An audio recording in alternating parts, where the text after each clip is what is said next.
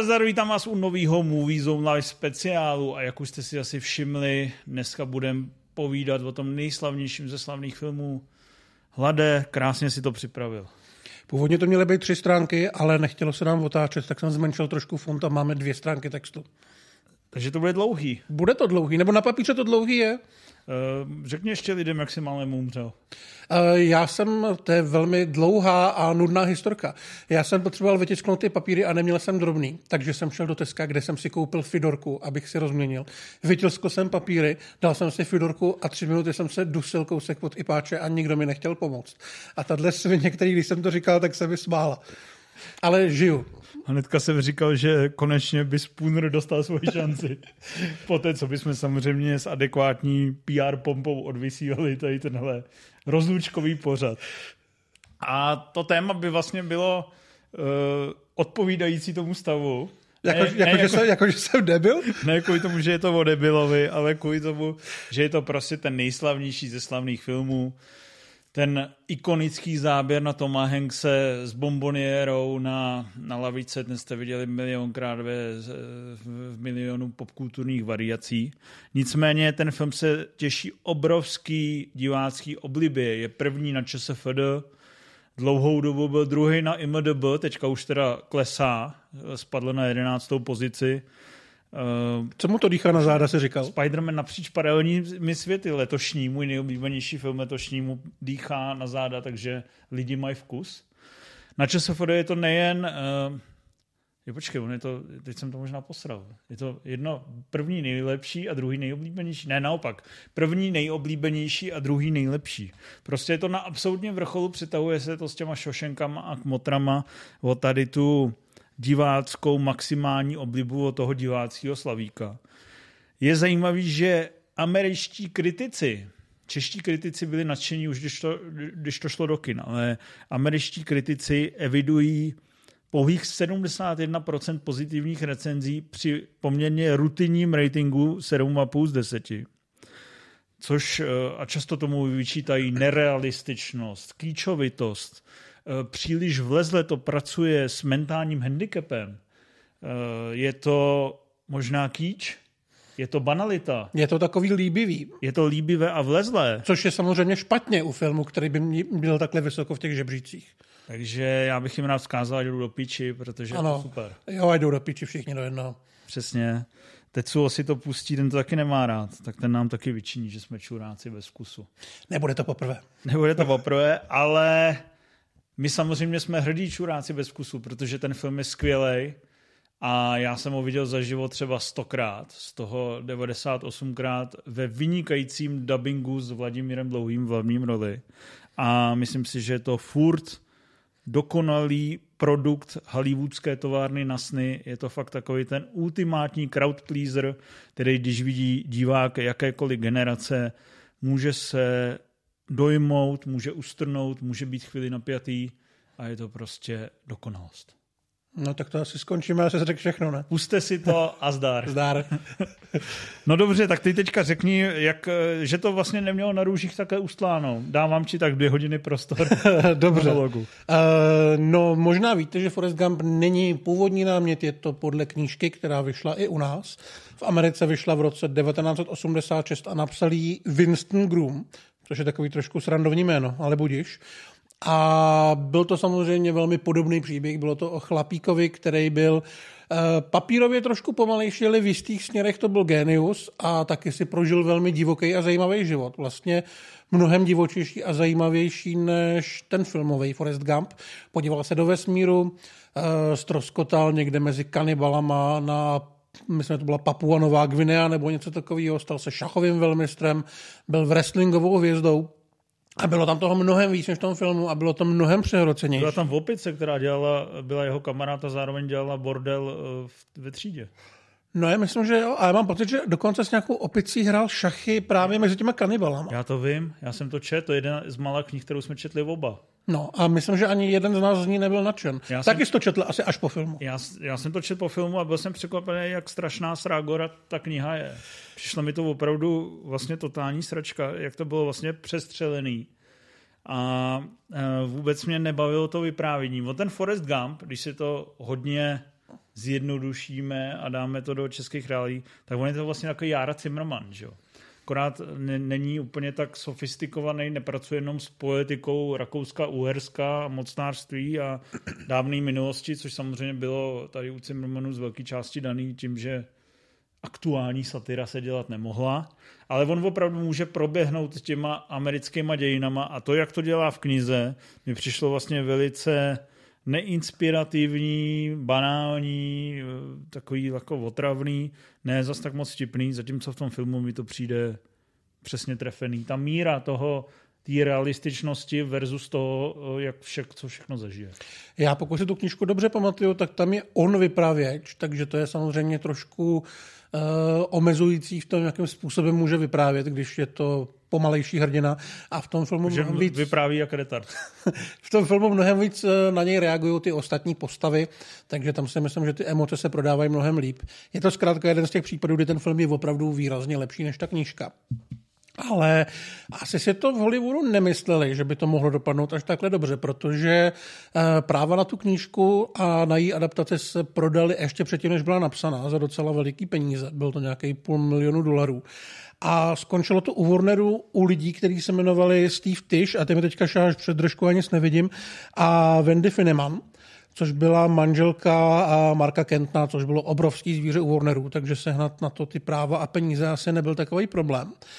A samotný Grum dostal teda půl milionu nejenom za ty práva, ale i za to, že zkusí napsat scénář. Zkusil to třikrát, napsal nějaký treatmenty, které se ne nelíbily, ale byl tam úplně jiný problém a ten problém byl Rainman.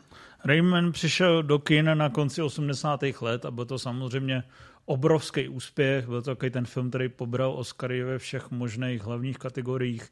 Mimo jiné nejlepší film a nejlepší herec uh, Dustin Hoffman. A tam je samozřejmě problém s tou tematickou podobností, protože ani Rainman nebyl z nejzbystřejších. Ale taky vynikal v oborech, kde by to málo kdo čekal. Počítání párátek a empatie vůči tomu Cruiseovi. Uh-huh. to, by, to jsou i moje domény, ale Tom Cruise to ještě nezjistil. Uh, každopádně Dustin Hoffman tady hrál vlastně regulárního autistu, fakt jako vyndanýho člověka a uh, jako tváří v tvář uh, normální populaci, což už si to studio řeklo, tak uh, tady těchto specifických osob už máme tímto v kinematografii asi dost a přinášet dalšího, to znamená dalšího nějakého pomalejšího hrdinu by bylo nemístné. Dustin už to udělal maximálně, pojďme se na to vykašlat. No, myslelo se to teda studio, ale nemyslela si to Wendy Fineman, která to nechtěla zabalit a pokusila se ten projekt vzít a prodat někomu jinému. A nejdřív šla za Columbia Pictures, ty neměli zájem, pak se jí povedlo okecat scenáristu Erika Rota. A ten vlastně ten scénář začal dost překopávat. Pořád spolupracoval s autorem předlohy Groomem, který měl dohlížet na to, aby to historicky sedělo, ale trošku ubral na cynismu, udělal z Foresta Gampa většího sympatiáka, on v té knižce vlastně je takovej, no příliš sympatický není, přidal tam výraznější tu romantickou linku, a udělal z toho zkrátka malinko jiný příběh, takový, který víc odpovídá tomu, jak vypadal nakonec ten film. A v roce 92 o to projevili zájem v Paramount Pictures, kteří se domluvili s Warnerama, že to od nich teda převezmou, že si vyměnějí dva projekty a nabídli jim za to jiný scénář, což byl uh, méně ambiciozní Boeing 747 v ohrožení se Stevenem Segalem a Kurtem Russellem. Na druhou stranu chápu, že mají zájem o tenhle scénář, protože to je úplně rutinní AI vytvořený akční výplach, ale má jednu scenaristickou genialitu. To znamená, že hlavní hrdina v půlce filmu Vlastně ve třetině filmu. Mm. Odletí do prda. tak. Ale já myslím, že papírově to dávalo smysl a Boeing 747 v ohrožení rozhodně nebyl žádný propadák, byl to docela úspěšný film a myslím si, že v televizi ho vydáme do dneška. Takže... Ještě, jenom je, ještě bych se zastavil u toho, jak si říkal, že ve scénáři posunuli to pojetí hlavního hrdina, aby byl sympatičtější. To je samozřejmě uh, velkým dílem toho herce, kterého uh-huh. budeme probírat i vlastně tím režijním uchopením a i tím scénářem, že ten hrdina, i když jako o něm říkají, že je pomalejší, tak jednak dokáže vyprávět hrozně poutavě, má prostě hrozný charisma. A je strašně hodný. A je, je strašně hodný a sympatický, takže si říkáte, že to trošku je to. ale zároveň vám prostě přijde fakt cool a jako chtěli byste s ním kamarádit, chtěli byste s ním založit Buba Gump hlad uh, kreveťárnu. To znamená, že tady tenhle posun k tomu, že to bude opravdu takový ten ultimátní sympatiák, se kterým i John Lennon si notuje, je podle mě pro ten film zásadní a náramně se povedlo. No jo, je to tak. Uh, může to samozřejmě i režisér Robert Zemeckis, ten ale nebyl zdaleka první volba pro režii, ale ty jména, co tam padaly předtím, dávali docela smysl. Nejméně smysl dávalo jméno Barry Sonnenfield, který to fakt málem točil, ale nakonec dal přednost dvojce Adamsovy rodiny. Dělal i jedničku, což byl hit, tak asi doufal, že se na tom napakuje. Ale jinak tam byli Ivan Reitman, který dělal Krotitele duchů, byl tam Terry Gilliam, který si myslím, že tyhle ty fantaskní pohádky umí. A on by a to udělal takový špinavější. Právě, právě. No. A byla tam Penny Marshall, která mi dává jako z pohledu toho studia velký smysl, protože dělala velkýho, ale hlavně dělala čas probuzení. Což je film, který ty ho myslím nemáš moc rád. Já k němu mám takový neutrální vztah, ale myslím si, že když by si dělali právě seznam filmařů v té době, který umějí prodat ty emoce těm divákům na té opravdu vysoké úrovni, že u toho bude brčet každý, tak ona by smysl dávala. No, ale to by bylo už taky ulepenější dojem. Bylo by to určitě ulepenější. Za zamiky se můžeme být rádi. A Barry Sonnenfeld mi tam teda mimochodem docela pasuje, pak udělal ty muži v černém. Hmm, potom jo, no. Tak jako asi by to šlo, ale je vidět, že Paramount v to věřil a lákal k tomu fakt ty největší režisérský jména. Za chvilku si řekneme, že vlastně i herecký. Zemekis... Robert Zemekis je ale skvělá volba. Ano. Je to luxusní volba a to z několika důvodů.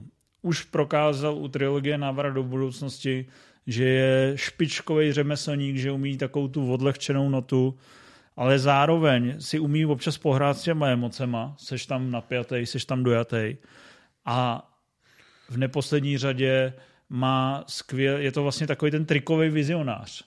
A to tady bylo velice potřeba, protože jak sami, sami víte, v tom filmu je, a my se k tomu dostaneme pak výrazněji, ten film je i dost zásadním technologickým milníkem, přestože samozřejmě ty triky ještě nebyly na první dobrou, že si můžete v hnusném studiu udělat paralelní světy, ale vlastně byl jistým milníkem, jak právě ty triky byly nenápadně používaný pro to, aby eh, ten příběh eh, hlavního hrdiny byl velkolepý a vlastně neuvěřitelný tím, jak všechny potká, tím, jak má tam někde eh, zraněný svý kamarády, tím, jak prožívá neskutečná dobrodružství a potkává u toho celebrity na dobových záznamech. Ale zároveň to jsou věci, na které třeba, když jsem je viděl tehdy na tom videu, tak mě jako nějak nedocvaklo, že se jako potkal s Lenonem, že bych to měl řešit po té trikové stránce, že to byla prostě další scéna a všechno to tam je podle mě prodávaný hlavně pro ten příběh. Samozřejmě, jakmile člověk trošku zapojí mozek, tak mu dojde, že to asi musel někdo fakt jako složitě vymýšlet a dělat. Co, co Zemekis natočil předtím? Zemekis právě předtím dělal dvě velké trikové věci. Dělal uh, falešnou hru s králíkem Rogerem a smrtí. a smrtí sluší, což byly, nebo takhle zpětně můžeme asi říct, že to byly celkem revoluční záležitosti. Ale byly to i velmi úspěšné uh, filmy, takový tý popcornový kinematografie, zábava pro celou rodinu, ale s takovým tím dospělým přesahem, to znamená, že se u toho fakt všichni skvěle pobaví, není to žádná banalita, žádná debilita a je to opravdu špičkový hollywoodský produkt. Tak. No jak jsme řekli, lovili se hvězdní režiséři a lovili se i hvězdní herci. Eh, Winston Groom si původně vysnil Johna Goodmana, protože jeho gam v knížce je fakt takový veliký uh, veliký chlap Má velkou směrech. šanci vyhrát ty wrestlingové závody. Tak no. A já myslím, že Goodman by byl docela fajn, ale studio samozřejmě chtělo jít trošku jiným směrem, takže první, kdo dostal nabídku, byl John Travolta který ji odmítl a potom přiznal, že to byla jako asi největší chyba jeho kariéry. Trávil tam měl tehdy... Už točil Pulp Fiction mezi Už točil Pulp Fiction a už mohl být v klidu. Uh, dál tam byli komediální herci, kteří zvládli i to drama, takže tam byl Bill Murray nebo Chevy Chase a údajně druhou volbou po tomu Hanksovi měl být Sean Penn, což já si nedovedu úplně představit, když si vzpomenu třeba na Jmenuji se sem. No, tam jede ten full retard. Tam jede full retard. No, tam si myslím, že by to trochu přehrotil.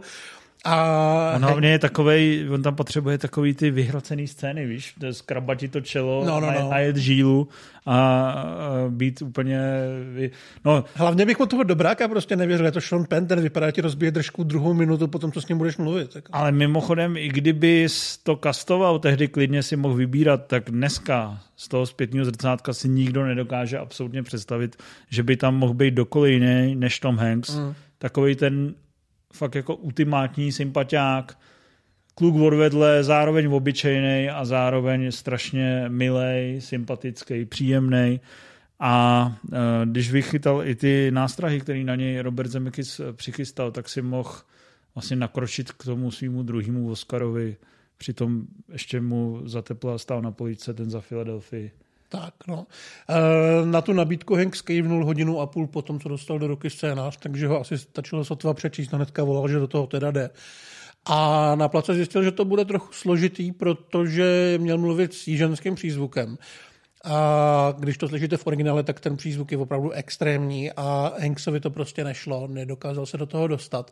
A dokonce říkal, že první tři dny na place se v podstatě museli vyhodit, protože hrál blbě a pokoušel se Zemeky se ukecat, aby ten přízvuk eh, nějakým způsobem se omezil, ale režisér trval na tom, že to tam bude a Hanks se to musel nějakým způsobem naučit. Až Vladimír Dlouhý ho omezil. Přesně tak, ten ho omezil velmi výrazně. No.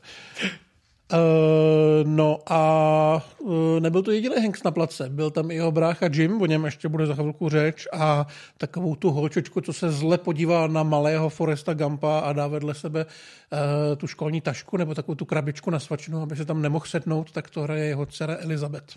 Hmm. Takže nechci říkat, že Jim za ně běhal.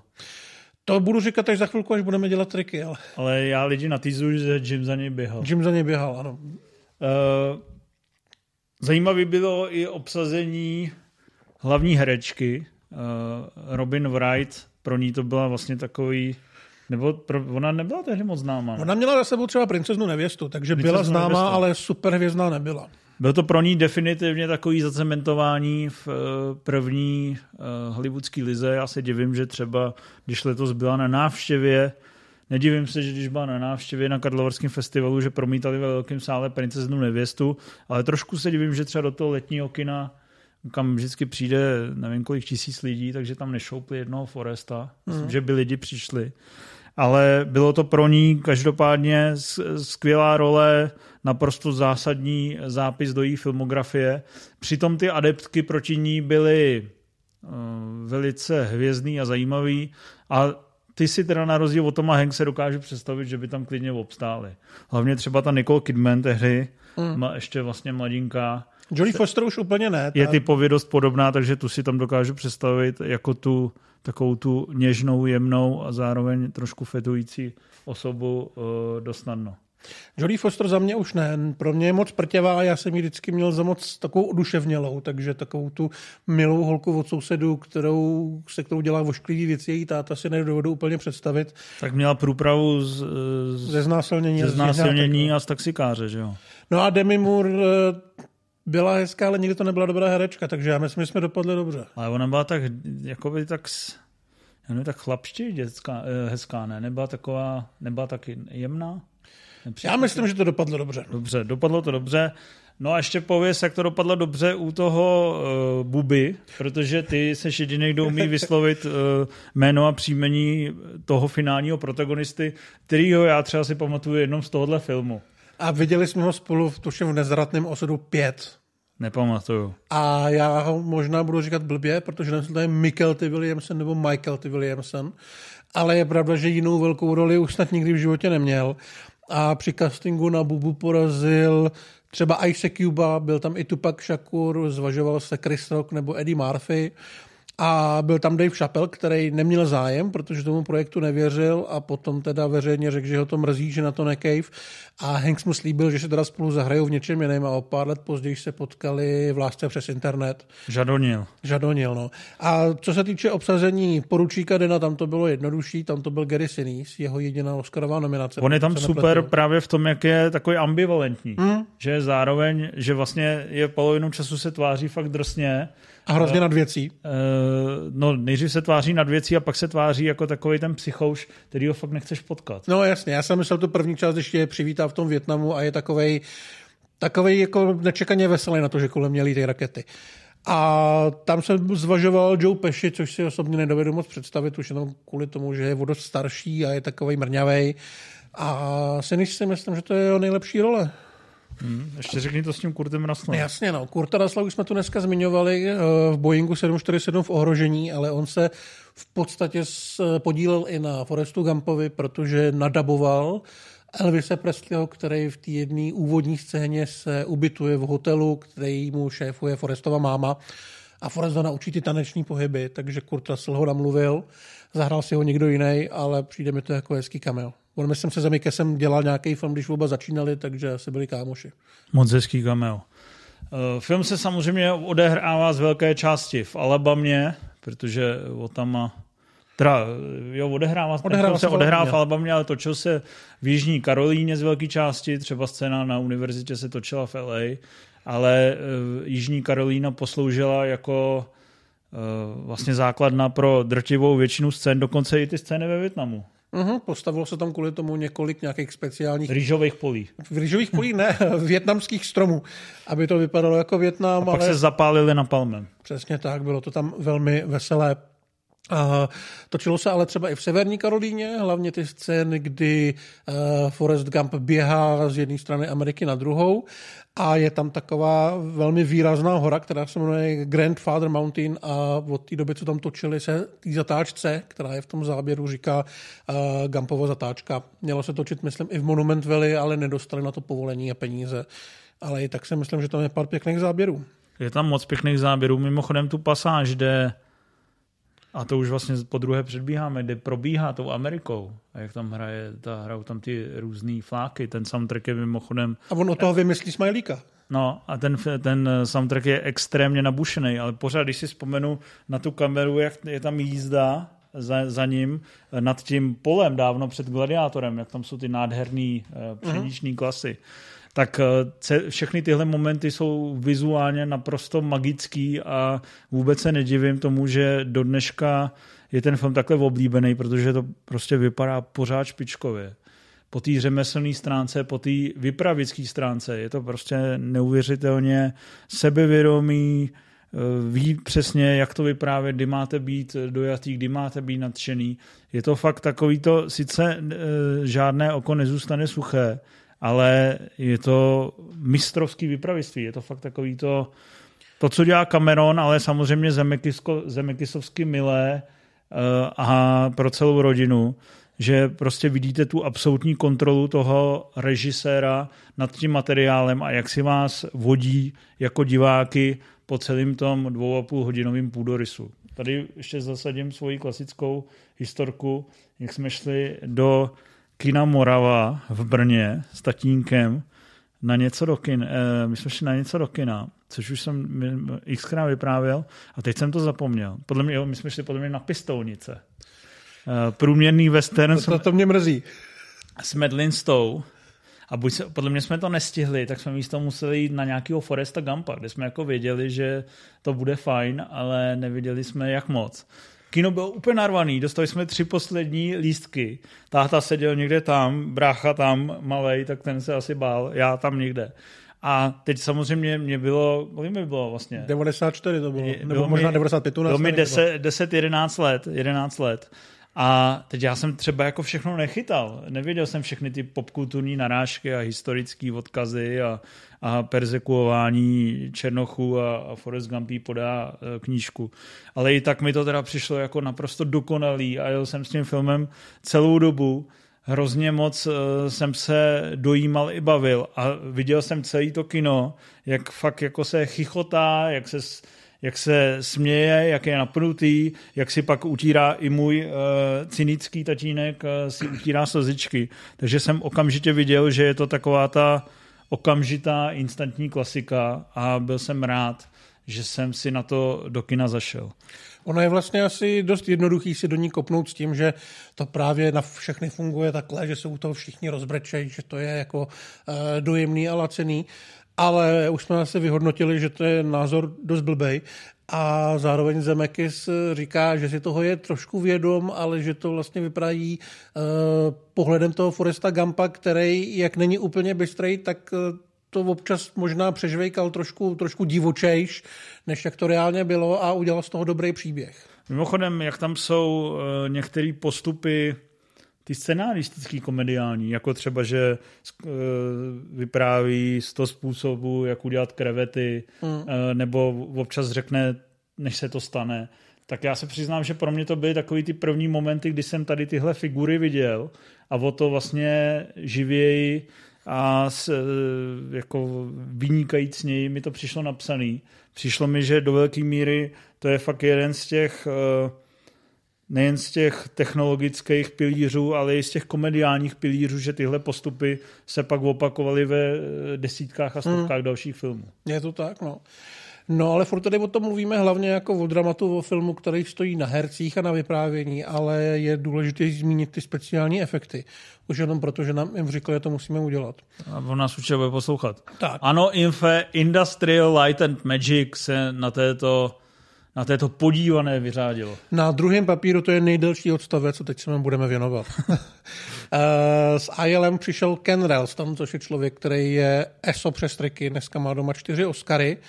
A ten měl zařídit, aby to vypadalo realisticky, když Tom Hanks potká na plátně Kennedyho, Lennona a spoustu dalších velkých osobností.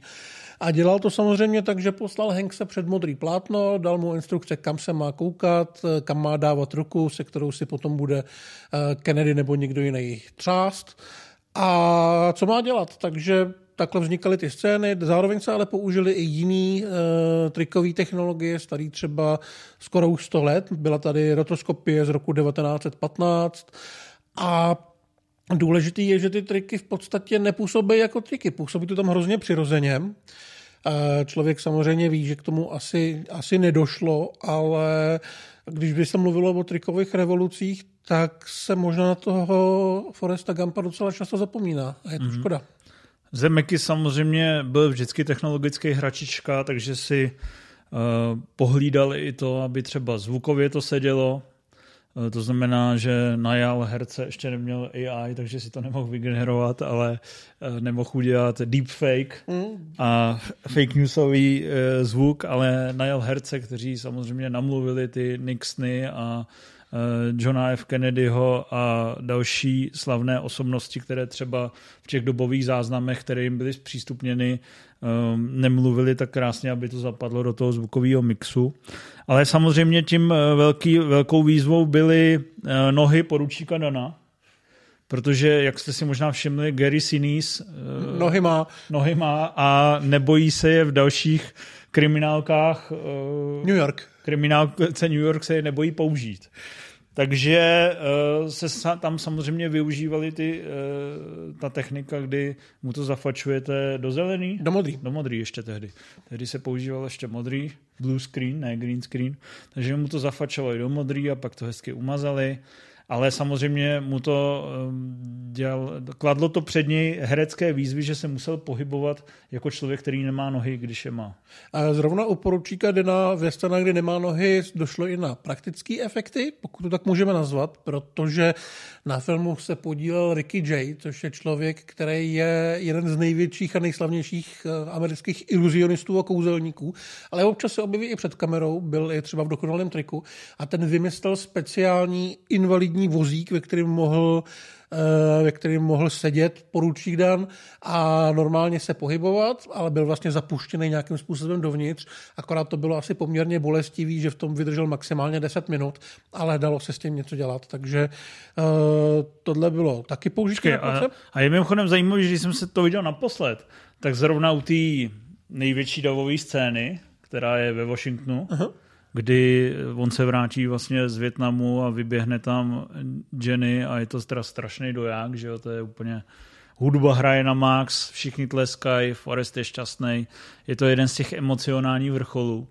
Tak eh, když jsem to viděl, tak jsem si říkal, to byl svět ještě v pořádku, pořádná davová scéna. To tam nahnali ten milion hippíků. to tam najali ten eh, milion hippíků, vypadá to, jak kdyby to bylo uh, opravdu ta, ta doba a přitom eh, je to opravdu ten velkofilm, ne, ne, ne, nemáte vůbec pocit, že se díváte na změť pixelů a přitom ta digitální kouzla tady pracovala. Tak, na place bylo reálně 1500 nějakých statistů, kteří samozřejmě nemohli zaplnit ten obrovský prostor. Takže při každém střihu bylo těch 1500 lidí posunutých do jiného sektoru a Zemeckis měl spočítáno, kolik potřebuje těch záběrů, aby po každý byli v té jiné oblasti. A potom to všechno uh, spojil a dal to vedle sebe, takže tam je spíš 15, uh, několik takových špalírů, ve kterých je vždycky 1500 lidí a dohromady to vypadá, že jich je mnohem víc. A ten celkový pohled udělali borci s Tak, ale byly tam i triky takový, Eh, trik si člověk prakticky nemůže všimnout, nebo ho nenapadne, že by to mohly být triky. Třeba při scénách, kdy hraje Forest Gump ping pong, tak ten míček je komplet digitální. Ale jednou jsem to viděl, jak to takhle máchne a netrefí. Ale... Zrovna, to jsem viděl i v těch 11. Zrovna u toho stolního tenisu je vidět, jaký byl Zemeky z hračička, protože když tam Forestovi vlastně řeknou, nesmíš spustit oči z míčku, tak on, když hraje ping pong, tak vůbec nemrká a furt na ten míček. Nebo když hraje fotbal, tak on jediný tam v těch všech scénách je čistý, protože je tak strašně rychlý, že ho nemůže nikdo schodit. Takže on si opravdu s těma, těma volovinkama vyhrál úplně na maximum. A tady se zase dostáváme k tomu, že Zemeky se mistr svého oboru. Tady byl na vrcholu sil a já vlastně, jenom když vytahuješ ty scény, tak eh, když eh, tam samozřejmě ta, ten základní tón je stejný, to znamená, on to vypráví, máš tam ty voiceovery a do toho se dějou nějaký tu zábavné, tu trošku smutné scénky. Ale třeba když běží uh, v tom americkém fotbalu, že jo? máš tam nádherný velkolepý scény celého stadionu, ale když tam máš najednou nasazenou jednu zpomalovačku, když si něco uvědomuje, tak okamžitě ustrneš. To stejný v tom pingpongu, že jo? slavná koláž, kdy on se neustále zlepšuje, uh, vypracuje se z invalidy uh, válečného veterána, který hraje proti jak se tomu říká, jak do to se, jo, mísi, hraje proti míse na straní a dotáhne to až eh, do země, eh, do komunistické Číny, tak eh, to je prostě tak neuvěřitelná lehkost a tak jako fantastický schopnost toho, toho hollywoodského vypravictví, kdy je to vlastně furt takový organický, živej flexibilní tvar, aby vás to nikdy nenudilo, aby vám to nepřišlo monotónní a vždycky to dokonale šlape, že já se prostě nedivím, že to takový šíleně vysoký ratingy od těch diváků má. Hmm. No při natáčení se samozřejmě ukázalo, že Zemeckis není úplně dobrý v šetření, co už dneska všichni v Hollywoodu asi vědějí. Takže za ním přišlo studio s tím, že by se měl malinko hlídat a chtěli, aby ušetřil 10 milionů měli takový nápady, že se třeba vyškrtne kompletně ten Větnam, nebo minimálně asi ty váleční scény z toho Větnamu, že se vyškrtne to běhání po Dobrý Americe. nápad. Ano, výborný nápad. Naštěstí to dopadlo tak, že eh, ta, ta zástupkyně studia, která tam měla přijít a hlídat je, tak zjistila, že ten film je fakt asi super a postavila se na jejich stranu. Nakonec se domluvili tak, že Zemekis i Hanks se zřekli části svého platu a vyměnili to za procento stržeb. Což Taky výborný nápad. Což se samozřejmě velmi vyplatilo. Hanksovi se to vyplatilo asi tak o 40 milionů. No Dolaru. Zemekis k tomu přistoupil po svém a e, víceméně se na ně vysral. A Větnam si vydupal a scény s běháním natočil na tajňačku a ve spoustě z nich není Tom Hanks, který musel asi být někde jinde a je tam právě jeho brácha Jim, protože běhal úplně stejně jako on, takže to museli točit s ním a ne s nějakýma kaskadérama. Ale ve filmu je nakonec to oboje, myslím si, že to je strašně dobře. Jsou samozřejmě nějaký nápady, který se nepovedlo realizovat to z těch, vím já. z těch či o něch důvodů. Nepovedlo se, no povedlo se realizovat, ale nedostalo se to do filmu, je to dobře. Scéna, kde Jenny, taková ta milá holčička. No dneska je teda podle mě jako obecně považovaná za pořádnou svině. Ta jako, postava. Jo? Hmm, jako na internet, Mně to nikdy nepřišlo. Mně taky ne, jo, ale že to je prostě jako svině, která se chce prošukat celým životem a má vedle sebe toho hodného kluka, který by na ní chtěl být taky hodný a ona se k němu vrátí, až když má AIDS a on je milionář. Ale nevím, připadáme to jako bulení nějakých paniců. No tak ona ho nakazila, ne? Svině. Já nevím, jestli ho nakazila. No tak asi spolu, tak spolu, já nevím, já, já jsem AIDS, mě, já jsem AIDS nikdy neměl. Já taky ne, a mě Forrest připadá celkem zdravý v tom filmu a navíc chystali dvojku, že jo? No ne, ale ona měla nemoc, o který nevěděla, tím pádem nevěděl, že se na to má testovat a jestli jako jestli třeba Philadelphia není dvojka Foresta Gampa. Dobrý, já myslím, že tyhle ty teorie necháme na jedno. No hele, uh, ty jsi chtěl mluvit o traktorech. Když jsem to viděl, tak jsem samozřejmě byl smutný, že on jí má rád a ona jeho ne. Přišlo mi to v těch deseti, že je to takový zhrnutý můj život. Protože jsem určitě měl nějaký favoritky, nějaký spoužačky. Ale tak samozřejmě, že je divoká, prostě vybouří se, ale pak si uvědomí, kam jí srdce táhne a on může být rád. Prostě čekal, čekal, většinou se to lidem nepoštěstí a on jí prostě nakonec v optách. Takže happy end. Takže happy end, že já myslím, že úplně v pohodě. Navíc eh, ty první dva roky života eh, s novorozencem eh, tam nemusel být, že jo? ty jsou jako nejnamáhavější, mohl si běhat po státech a pak si prostě koupil bombošku a už dostal prýmovýho synka. Což je Haley Joel Osment? Nebo je to Haley Joel Osment, no. To tam nemáš napsaný. No, protože jsem chtěl být chytrý a nechtěl jsem to mít na třetí stránku papíru, protože bys zdržkoval, že to tak je dlouhý. toho synka hraje Haley Joel Osment z AI umělá inteligence a šestého smyslu. Právě díky tomu, se díky šestému smyslu stal hvězdou, tak se uvažovalo, že se natočí dvojka o vztahu geniálního Gampa juniora a pomalejšího Gampa seniora ale naštěstí k tomu nikdy nedošlo. To už by nikdy nefungovalo. Tak. Ještě, ještě určitě mluv víš... O, mluv o tom traktoru. Ne, prosím. počkej, ještě, dobře, tak tr... no ale jak se jmenuje, a kdo hrál toho, toho, toho, toho, toho malého Gampa? Já jsem to jméno viděl, vůbec nic mi neříká. Jo? Hmm. Nebyl to nějaký Spencer Street Clark? Ne, ne, nebyl to někdo známý. Dobře, mě, mě to něco říká. Petr Bajza. Uh, no tak ta Jenny, jednoho dne pěknýho odbrzdila traktor a ten traktor zabil toho násilnického fotra. Eh, což eh, by samozřejmě byl legitimní, ale eh, asi by se úplně nešlo takhle naivně stotožnit s postavou otcovraha. Asi tak, no, asi by si k ní diváci hledali trošku složitě cestu. A nakonec nevznikla ani scéna, ve které se má potkat Forrest Gump a Martin Luther King, který je někdy na jihu Spojených států a tamní rasisti na něj poštvou psy a skončí to tak, že Forrest Gump si začne s těma pejskama hrát a házet jim aporty a pak se, pak se s těma skamarádí jedna Češmu Martin Luther King poděkuje. Takže by to byla taková ultimátní, jak se tomu říká, white savior uh, linka, že za vším, za us, každým úspěchem černožského muže hledej bílého sympatiáka. Něco takového, no. Asi bych to v tom nepotřeboval. Tak eh, to, jak říkají v Hledám Amy, eh, že největší motherfucker galaxie je Darth Vader, eh, ultimátní niga celé galaxie. A na konci se ukáže, že je to akorát bylo, že jo? takže nějaký takový podobný elegantní tah. Dobře, takže cancel culture jsme vyzvali tímto už definitivně a dostáváme se teda eh, do finále. Dostáváme se ke kvalitám, který si našli v kině diváci a našla si i filmová akademie. Ale nejdřív se dostáváme k uvedení v kinech, eh, kde to byl ohromný kasovní úspěch. Výrazně větší, než se čekalo. Ono se to vlastně zase tak nečekalo. Nebo myslel se, že je to řadová, příjemná, podívaná, příjemná žánrovka v kinech tehdy na tržbách to porazil pouze Lví král a e, Forrest Gump se stal obrovským hitem. Já se vlastně tomu absolutně nedivím, protože už jenom když vidíte, jak na úvod padá to pírko z velké části digitální, do toho hraje ta Silvestriho dojemná hudba, která do dneška působí naprosto fantasticky a uh, Tom, Gang, Tom Hanks tam vlastně začne od první chvíle dojímat ty diváky a natchnout je pro život, tak uh, to je prostě famózní. V kinech se na to chodilo zase znova, ještě se nečekalo, až to dropne na streamovací platformy, takže to byl obří hit.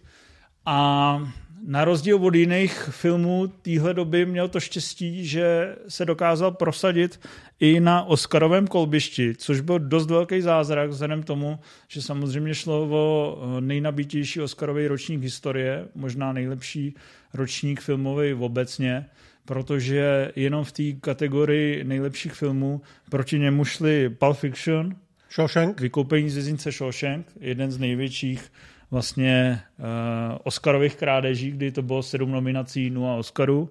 Lví král, obrovsky oblíbený, ale tam aspoň Elton John si to prospíval. A Vemte si, že do počtu byly čtyři svatby a jeden pohřeb, který by dneska byli jedním z hlavních favoritů. Furt. Mm. Jo, byl to silný rok. No. No, stálo to 55 milionů, utržilo to téměř 700, takže opravdu veliký peníze a Hanks si došel pro Oscara, což bylo velký, protože byl teprve druhý člověk v historii, který dostal dva herecký Oscary po sobě, hlavní roli. První byl Spencer Tracy a od té doby nikdo. Takže hezký. Oscar za nejlepší film, Oscar za režii pro Roberta Zemekise, který si od té doby mohl točit, co chtěl. Bohužel po kontaktu se rozhodl, že bude jeho osudem animace a začal generovat svoji, nevím, už jsem dneska naštěstí zapomněl, jak se to jmenovalo. No, on dělal Polární Express? Ne, jak se jmenovalo uh, ten animační přístup, víš, ta technologie. Nevím, já, to jsou věci, na které nechci myslet. Ale udělal Polární Express, Beowulfa, ten byl dobrý. Vánoční koledu, ten byl hlavně dobře i scenaristicky, kdyby natočil remake hranej, tak by hmm. to bylo topka, nebo jako trikovej. Bohužel teda nasměroval tu svoji kariéru tady z toho maxima tímhle způsobem, ale samozřejmě těch filmů nám dal vynikajících do Zlatého fondu spoustu, takže se na něj nemůžeme vůbec zlobit. Tom Hanks přidal taky spoustu dalších kariérních highlightů. Eh, oni vlastně spolu natočili ještě Trosečníka, který byl super a který funguje do dneška.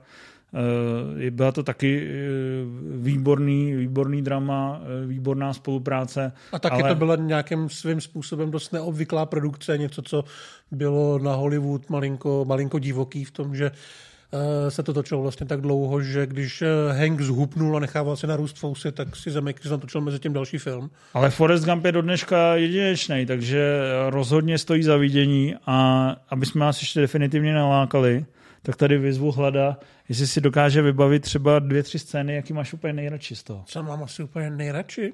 No mám rád eh, ten jeho nepovedený projev před těma hippíkama, kdy mu vypadne ten mikrofon. Řekl všechno. A ty vlastně nevíš, jestli ten člověk mu říká, hele, blbečku, běž pryč, anebo ho fakt dojal. Ne, on ho dojal. Já si myslím právě, že ho dojal a to se mi líbí moc. Řekl všechno. Líbí se mi, jak se omlouvá klubu Černých panterů, když tam rozbije držku tomu nabíječovi od Jenny je tam to hrozně moc a ten krásný záběr, kdy se vlastně jako dítě poprvé rozběhne a rozpadnou se mu ty, ty kovové konstrukce, které mu držejí nohy a on vybíhá z té příjezdové cesty na tu hlavní ulici a ta kamera se zvedá. To je hrozně pěkný. Mě vlastně hrozně dojímají všechny ty scény s tou Jenny. Líbí se mi, je tam, má to úplně špičkový soundtrack, do dneška mm. uh, skvěle šlape, protože tam máte samozřejmě best of 60., 70., 80. let, to znamená všechny ty hotely Kalifornia a jako takový to iniciační setkání s se západní kulturou, to bylo, myslím, super. Ale my to mluvíme o těch hezkých věcech. My jsme třeba vůbec nezmínili, že to scéna z toho Větnamu, kde vlastně během toho deště na ně začnou střílet, tak podle eh, veteránů z Větnamu to je nejrealističtější stvárnění něčeho takového, že prostě začne ožije džungle a začne se na tebe střílet a nepřítele nevidí. Začne to štěkat. Ale to jsem právě zrovna chtěl říct, že to mám hrozně rád. Mám rád tady právě ten únik a pak jak to tam celý zhoří. Mám rád uh, ještě z těch dramatických scén, mě to vlastně hrozně připomíná, eh, je to vlastně takový rozpracování, jak Sharon Stone eh, umírá v kasínu. Tak podobný vlastně, eh, podobný takový meltdown, tam má ta Jenny a za zvuku dobový rokový vypalovačky se jakoby pokusí spáchat sebevraždu a pak si to rozmyslí. Tak to je taky takový můj hodně silný, oblíbený moment. A pak teda samozřejmě jsem, uh, mám, mám rád všechny ty návštěvy těch eh, prezidentů a Johnu Lennonu. No. To mě vlastně hrozně baví, jak se to propojuje s tou, uh, s tou popkulturou. Já mám hrozně rád teda ten moment s Gary Sinisem na té na té vánoční nebo silvestrovský party, jak je kolem něj ta kalba. Jak se mu, a pak jak, jak se mu spovídá. No a jak tam jenom jako sedí a fakt chce chcípnout. Hmm. No tak Gary Sinise ten tam má spoustu to má každou scénu. Jak si ho stáhne z té postele a vynadá mu. No, Nebo jak eh, je na té lodi a vyzve Boha a na už jenom, jenom, jenom to smíření, když tam přijde s tou přítelkyní a má nový nohy z, toho, z jesletiny, ze kterých se dělají raketoplány. Je to prostě hrozně moc a eh, pokud si na to vzpomenete a pustíte si to na Netflixu, kde to myslím furt vysí, nebo už je to na Sky Show? Netuším, kde to teďka. Někde to stoprocentně vysí Nejhorším to bude vyset někde, nevím kde, i vysílání. A pokud uvidíte na ledničce, že máte nálepku Buba Gump Shrimp and Co., tak se nedivte, pochází to z vynikajícího filmu, který ukázal světu, že lov krevet eh, může být hodně fajn záležitost. Je to super. Seaspiracy 2. je to super. Tak doufáme, že, si, eh, že jste si užili nejen tenhle speciál, ale že si užijete i to, až si ten film pustíte a vzpomenete si, jak hezky jsme o něm vyprávěli. Od, od srdíčka. Tak zdár. Zdár.